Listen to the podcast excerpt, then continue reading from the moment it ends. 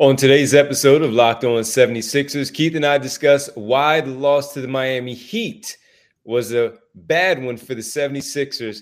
Now, two in a row coming off the All Star break and win over Memphis, Boston, and Miami back to back. What's going on with the Sixers? We'll dive into it next, right here, Locked On 76ers. You are Locked On 76ers, your daily Philadelphia 76ers podcast, part of the Locked On Podcast Network your team every day.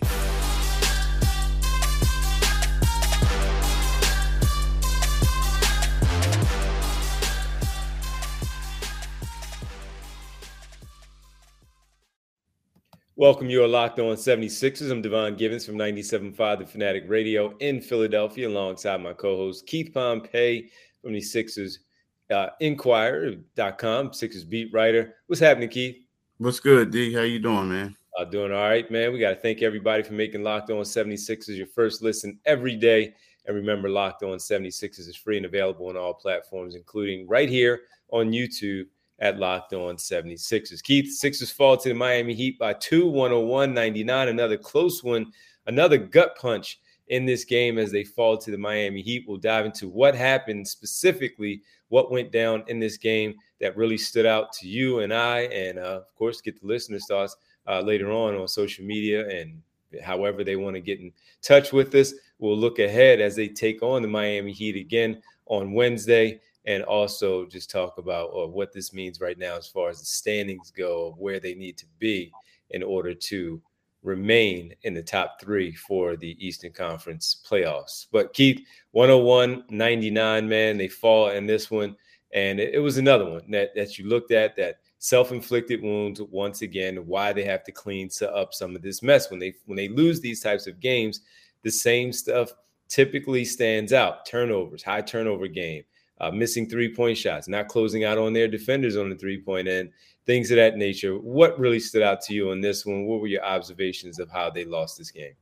I mean, basically, the observations to me were the turnovers. They had 20 turnovers, which led to 22 points, you know, by the Heat.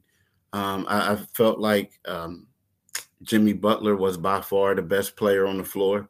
I mean, I know Joel had his points, but it just seemed like when when clutch time came, Jimmy Butler was the guy who stepped up. But also, the thing that got me was the fourth quarter on on how poorly the Sixers played. You know, in the, in the fourth quarter, the Sixers opened the quarter by missing nine shots and having three turnovers before Embiid hit a 15 foot a 15 foot pull up jumper with 650 to play right in the game right?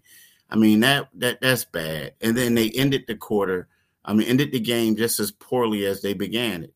Like Embiid made 11 foot fadeaway uh, jumper to close the gap to one point with 301 left right However, the Sixers missed their final five shots and committed two turnovers down that, that stretch.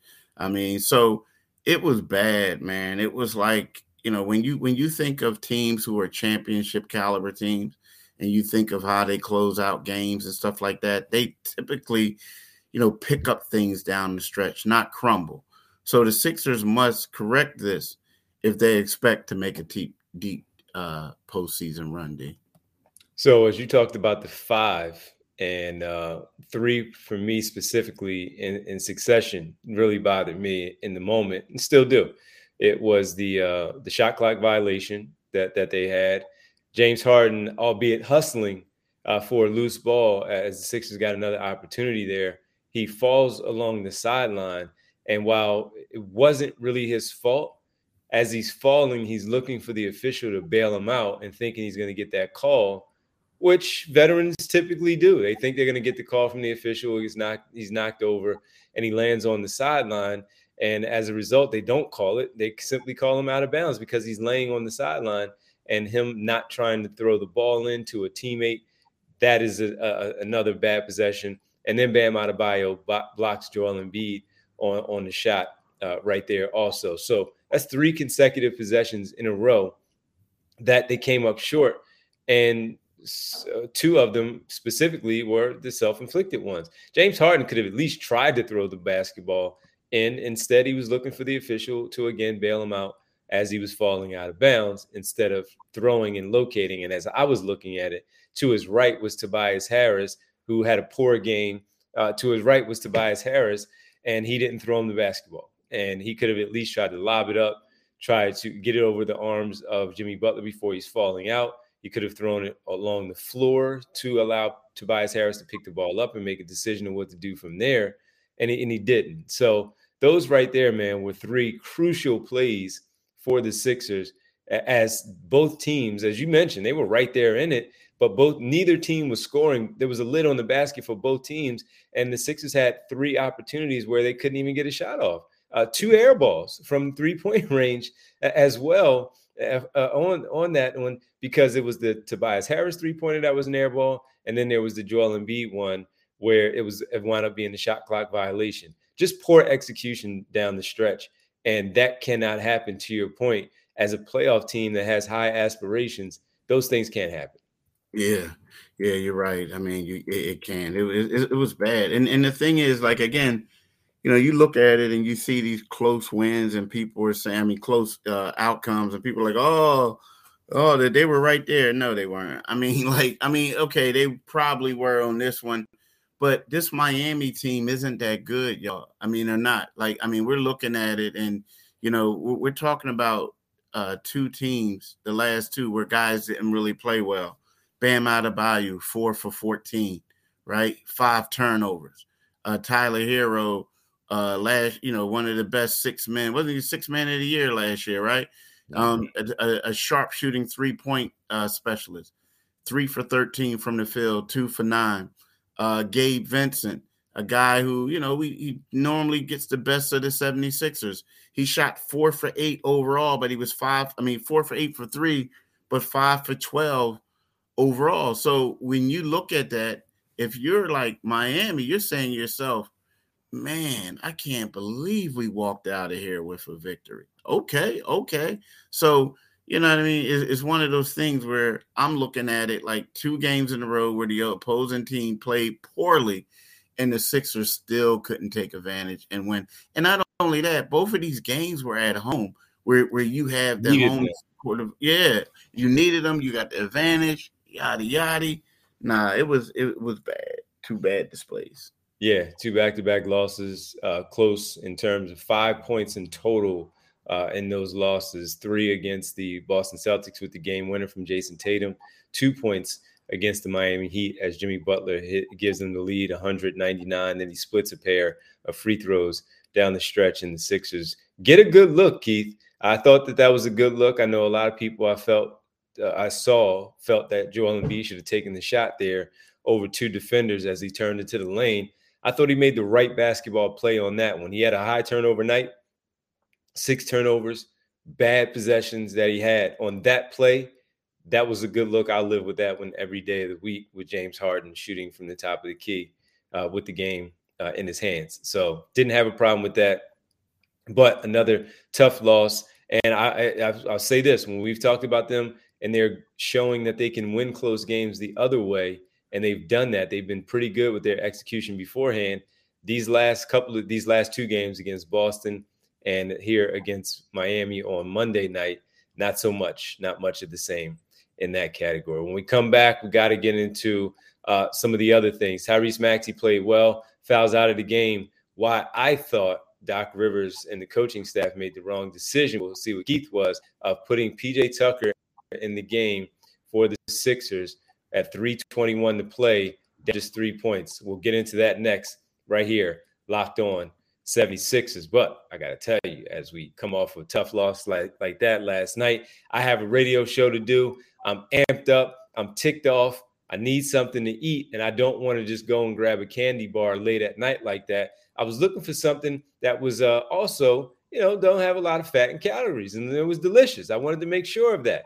And I went with the Built Bar. I went with the Built Bar, and it's healthy, it's tasty. Seriously, they're so delicious you won't think they're good for you, and they're perfect as we get into the month of March now. Again, starting to hit spring. What makes Built Bar so good? Well, for starters, they're covered in 100% real chocolate. That is correct, real chocolate, and they come in unbelievable flavors like churro, peanut butter brownie, and coconut almond. They only carry 130 calories, four grams of sugar with a whopping 17 grams of protein. You can always go to built.com to get these bars whenever you feel like you're in the need of a new supply to put in your kitchen. But you can also now go to Walmart or Sam's Club. That's right. Head to your nearest Walmart today. Walk to the pharmacy section and grab yourself a box of built bars. You can pick up a four bar box of cookies and cream, double chocolate, or coconut puffs. If you're close to a Sam's Club, you can run in and grab yourself a 13 bar box with the hit flavors brownie batter and churro. You can work yourself off with the anger sometimes, and you're not going to the bad candy bars. You're going to the built bar. You'll thank me later. Welcome back.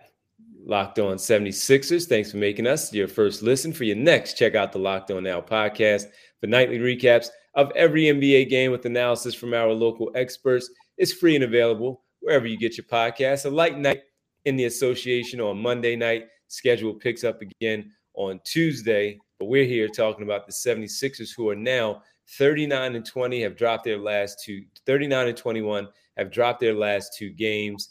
The Celtics uh, last night also lost to the New York Knicks. So they remain four games back of the Celtics. They are tied with the Milwaukee Bucks now. The Celtics are in the Eastern Conference standing. So the Sixers trail both teams by four points. You have two games up on the Cleveland Cavaliers uh, in the Eastern Conference standings right now. Keith, 321. Tyrese Maxey played a very good game, bounced back 21 points, uh, 23 points off the bench. He looked really good, and they missed him because he fouled out with three minutes and 21 seconds. He's not a guy that's really in foul trouble, so it was even surprising to me when he got to four personal fouls. That said, when he went out of the game, they really lost something. He's the only one with real speed, attacking the basket, getting to the cup, and finishing the way that he was on Monday night. I had a problem with Doc Rivers, Dan Burke, Dave Joerger, Sam Cassell, whoever made the call to from the coaching staff to insert PJ Tucker in with three minutes and 21 seconds, down three points, and the Sixers and the Heat, neither team really able to hit the, you know, get a shot to go, as we just talked about with those three possessions and five overall that you mentioned mentioned. I had a problem with them inserting PJ Tucker, who has been hitting his shots, who uh, did hit a few shots on Monday night. But in that point of the game, you needed offense. The defense was happening. Both teams playing defense. You needed offense. I didn't like the PJ Tucker uh, substitution for Tyrese Maxey at that point of the game. Yeah, now actually, that the, the substitution you're talking about, because remember that's when Maxey found out. Yes. Um. So Harris actually came in for him but Tucker came in for Harris a couple minutes, a couple minutes earlier when they were down too. So you know what I mean? I you know I understand what you're saying, but yeah, he needed he needed to be off the floor. They needed somebody else. Then. Yeah, yeah. I mean, you needed somebody. I mean, and again, I guess Doc was looking at it like, hey, here's a guy who has eight points, a guy who's doing what he's doing. You know, he's playing well. Maybe he will spark us, but you know, you're right, man. It became real sloppy. Like, I mean, I, it, it's to a point where if they're gonna play like that, and and they're not making shots, I mean, why not go with Shake Milton in that instance, or or someone like that? I mean, if you need somebody that's known to be a scorer, knowing who's going to put it up, because it, there was no defense being played. It was just a matter of whoever can make a layup. You, you know what I'm saying? It was like whoever can make a layup and and and Jimmy Butler was the one who was making them. But but outside of that, yeah, I, I get you. I understand what you're saying because you know it, it essentially Tobias wasn't doing anything at that particular time. Um, it was a two man game. They just had two guys out there. Like Tobias wasn't doing anything. Melton wasn't doing anything. Um, uh, Maxey fouled out, and it was all about Harden and Embiid, and and they didn't have any other options. So I, I'm, I'm with you. Yeah, on that one, I just needed I needed someone else in the game at that point. As good as PJ Tucker has been knocking down the shots as the game is flowing, and in this case, when you need points at the end to make sure that you keep yourself in it, you needed to make sure that you had somebody that can be able to, to not only create for himself, but just make a shot. If the ball found him And while PJ Tucker can do that, I don't see him or haven't seen him here with the 76ers where we're in the guts of the game, where points are needed, the ball swings to him, and he's taking a shot. He's typically looking to make a you know quick screen, drop the ball off, hand it off to somebody else to give them an opportunity. There's nothing wrong with that. But right there for what they needed during those final three minutes, that that point of the game, the ball needed to the ball needed to be in someone else's hands. They needed another offensive player on the floor uh, at that point. It's just where I am. That's just how I felt, and it, it played out the way that it did. Where uh, PJ Tucker, I don't even remember him doing anything on the offensive end, at least touching the ball and swinging the ball to anyone. And, and that's part of the problem there when we look at uh, how this one played out against the Miami Heat. So tough one again for the Sixers. Tough things there for Doc Rivers in the clutch. And even when we look at how things played out against the Boston Celtics on Saturday, where we talked about as good of a defender as De'Anthony Melton was, put him on Jaylen Brown. Don't have him on on Jayson Tatum for that final shot. I understand speed coming from the back court and all of that, the length and what Tobias Harris was doing as a solid defensive player in that entire game against Jayson Tatum. This is two things now for me in succession where I've questioned the coaching decisions on what they've done with some personnel moves there for the Sixers uh, in these two games. So, yeah, let, me, let me say something. I'm mm-hmm. sorry. Let me let me add to this, and this is see, this is something that people need to pay attention to, because as much as the 76ers have been successful before these two games, right? This yeah. stretch. If you notice, there was a time when PJ Tucker was getting benched. Playing like 15 quarter. minutes, right? Yep, he was getting benched in the fourth. Look, Keith, let me jump in as you say that. I was looking at PJ Tucker because I didn't go to the game last night. You were there. From the TV angle, there was a time where I believe they were focused on Doc Rivers on the sideline talking to someone. And in the background, it was in the fourth quarter. I could see PJ Tucker sitting on the bench. He had a towel on his head and all that stuff. He's picking at his nails. He's just sitting there picking at his nails because, like normal, he's not getting back in the game. you, know what I'm saying? He's not getting back in the game. And not to say that he's picking there because he's bored. And guys sit there and they pick at their nails all the time. On the bench, we've seen with uh, fingernail clippers, clip all that stuff. But he's sitting there and he's interested in the game, and it was a dead ball. I think it was free throws, but he's sitting there like that. I think he kind of figured he wasn't getting back in the game at that point, and I just wanted to jump in there and toss that yeah. in there and say that. Yeah, I mean the, the the thing is, it just tells you where they've gone because it got to a point where PJ barely played in the fourth, or he played in the beginning of the fourth, and then he sat down, like you said. And then there was times where they had Matisse out there closing games out. They had other people, George Niang in there closing things out. And now you no longer have Matisse, right? Um, and and then George Niang just been getting attacked. So with PJ, is not like all of a sudden you're saying, okay, PJ improved drastically. Is more of less the other dudes aren't like coming through or you don't have them. So that should tell you in a way like what's happening with this team. You know what I mean? Like, again, close games, but it just seems like the 76ers are scrambling a little bit right about now. You know, you have Melton struggling, you have George Niang struggling, and Matisse isn't there anymore. So it's kind of like they're still trying to figure out who they're going to close out with, you know? So, you know, it's just a lot. This team is going through a lot of changes. This is the time where they should be gelling, bonding, and just going on, like just doing it, but it just getting reps. But it just seems like they're still trying to figure things out, man.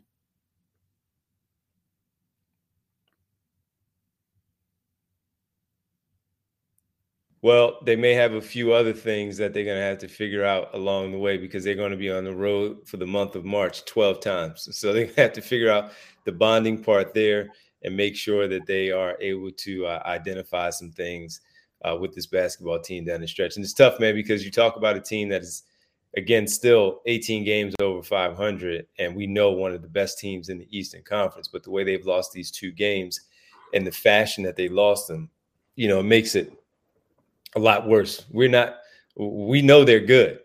It's just a matter of how good are they uh, when these big type of moments step up for the Philadelphia 76ers. And our final one, we'll talk about a former Sixer that was released, Keith, and a lot of Sixer fans had their eye on him, but maybe it might be too late because you picked up a center already on the market. We'll tell you who that is next on the other side, right here on Locked On 76ers. And now we need to talk about, you know, guys looking, hey, we're talking about, hey, maybe some go out there and acquire some late additions to the team, some some late adds to your roster. Well, these days, every new potential hire can feel like a high stakes wager for a small business. Now, this is a big business, and a player coming in late is a potential hire to help out. It is a high stakes addition, maybe. Well, you want to be 100% certain that you have the access to the best qualified candidates available that's why you have to check out LinkedIn Jobs. LinkedIn Jobs helps you find the right people for your team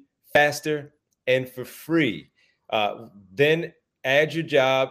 Uh, look at the purple hashtag hiring frame to your LinkedIn profile to spread the word that you are hiring to let the people know that you're really interested in finding the type of people that they believe they are looking for the jobs themselves as they are identifying you and your business. Simple tools like screening questions make it easy to focus on candidates with just the right skills and experience so you can quickly prioritize who you like to interview and hire. Like when Keith goes on the road, I need to hire someone for him, this personal assistant, to make sure he's good because he has so much stuff to do on the road. And that's why small businesses rate LinkedIn jobs number one in delivering quality hires versus leading competitors. And when I do hire that person to make sure Keith is okay on the road trips, I go to LinkedIn jobs. They help you find the qualified candidates you want to talk to faster. Post your job for free at linkedin.com slash locked on NBA. That's linkedin.com slash locked on NBA to post your job for free. Terms and conditions apply and we do pay people when, when I hire these people to for mm-hmm. Keith Pompey on the road. We do pay. We don't pay much, but we do pay. So just just letting you know. You just want to travel, we got you. That's that's your pay right there. We pay for your your travel. That's it. And your and your lodging. You can stay somewhere and we make sure you got a gig in a, in a in a hotel. All right, Keith. A couple of guys that might be looking for jobs as uh, Sixer fans as we kind of transition just to the market of the buyout. Uh, it is March. Uh, it, we're approaching March, and players have to be released and available for uh, a roster spot in the playoff team and play in the playoffs. Having to be released already. We've already talked about Will Barton, but the former Sixer, uh, number six overall pick during their rebuild, Nerlens Noel, he and his uh, representation, they reached an agreement on a buyout with the Detroit Pistons. He becomes available. Uh, can you explain to people who were interested in Nerlens Noel of where they are right now with Dewayne Dedmon, why he hasn't played, and also is it possible for them to still look at Nerlens Noel, but maybe have to let go of Dewayne Dedmon or let go of some other player on the roster to make him fit uh, for him to be eligible for the playoffs? How does this whole thing work out? Yeah, it's, it's, it's one of those things. Like, I mean, the Sixers still have some money to be able to go out there and, and get someone in the buyout market, right?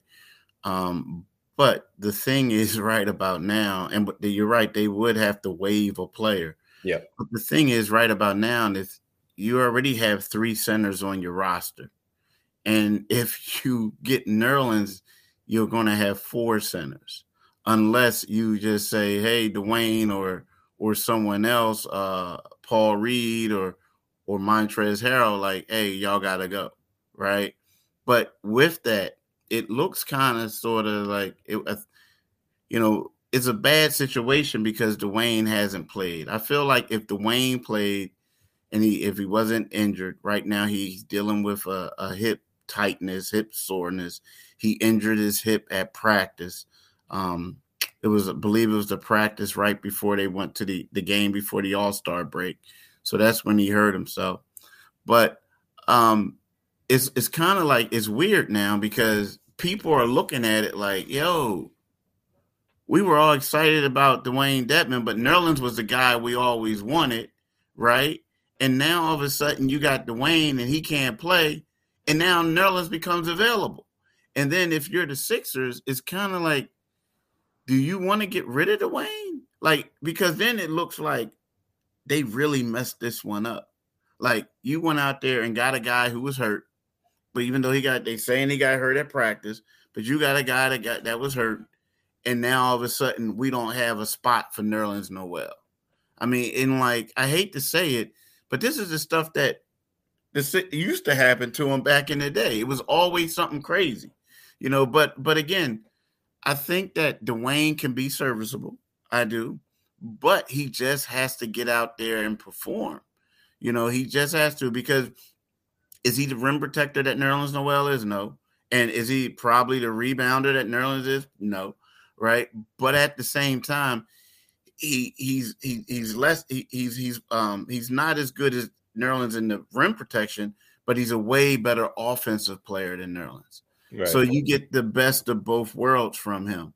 But um, you know, now here's the thing about the Will Barton thing. Like it's the same thing. They would have to release somebody. Yeah. But you have to have somebody signed by tomorrow. Tomorrow. By March 1st. March 1st before for that person to be on your roster. And the way the Sixers played, not able to get any shots. Um, the way that they they're getting uh, uh, uh, out rebounded and out hustled, they need to add something else to this roster because right now I don't know, man. I, and I know Doc said it's only one game. He said that before the last game, but it just seems like this team doesn't have what it takes to win a championship in the intangible part. So they need to add something. So, what are real fast? Uh, you just explained all of that, but what are their options? Of uh, is is is Dewayne Dedmon?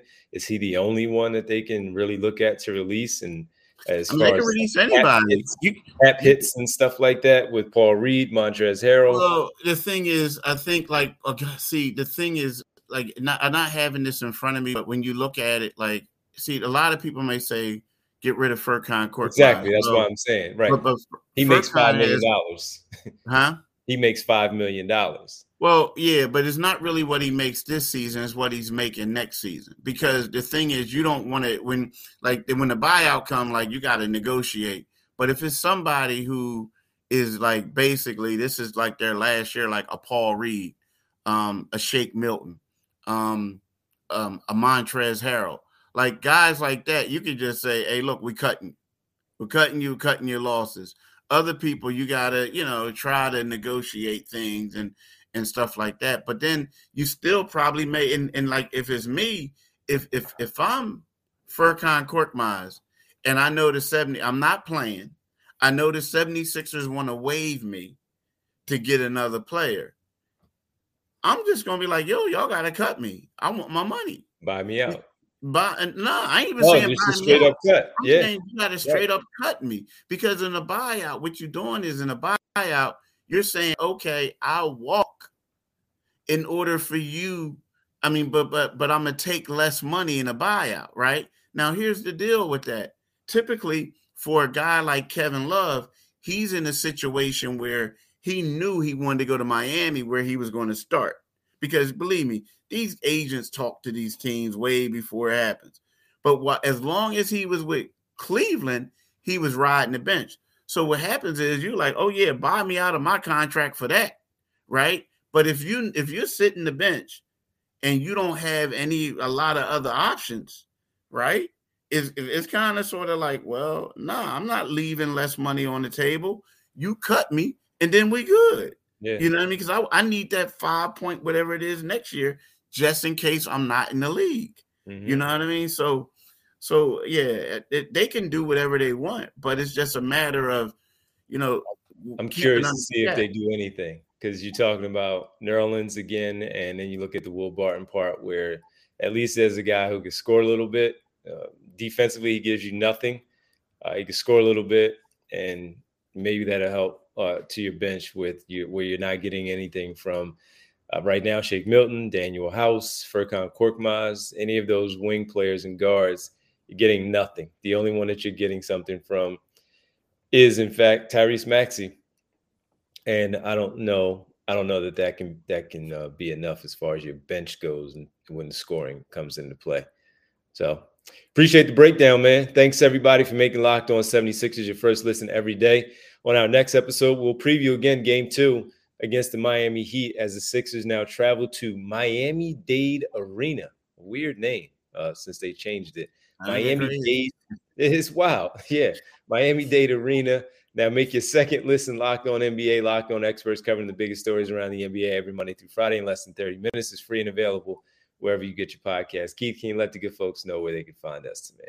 Like my man D just said, wherever you get your podcast, you can get this podcast. But when you go to our YouTube channel, make sure you click on the Liberty Bell and then you, you know, you become a new subscriber and you will get alerts whenever we have podcasts. Also, do yourself a favor tonight and listen to my man D from 6 to 10 p.m. on 97.5 FM, right? The Divine Giving Show. Also, you can follow my man D on Twitter at Divine G975. You can follow me on Twitter at Pompey on Sixers, and you can read my stuff in the Philadelphia Inquirer, inquirer.com. All right, man. Well, we'll catch you on the road as you uh, end up in again Miami Dade Arena. Have fun in Miami. That should be fun. Yeah, it should be. We'll see. We'll see. better be. I know, right? All yeah. right, bro. All right, man. We'll talk to you later. Thanks, Keith. All right. Peace.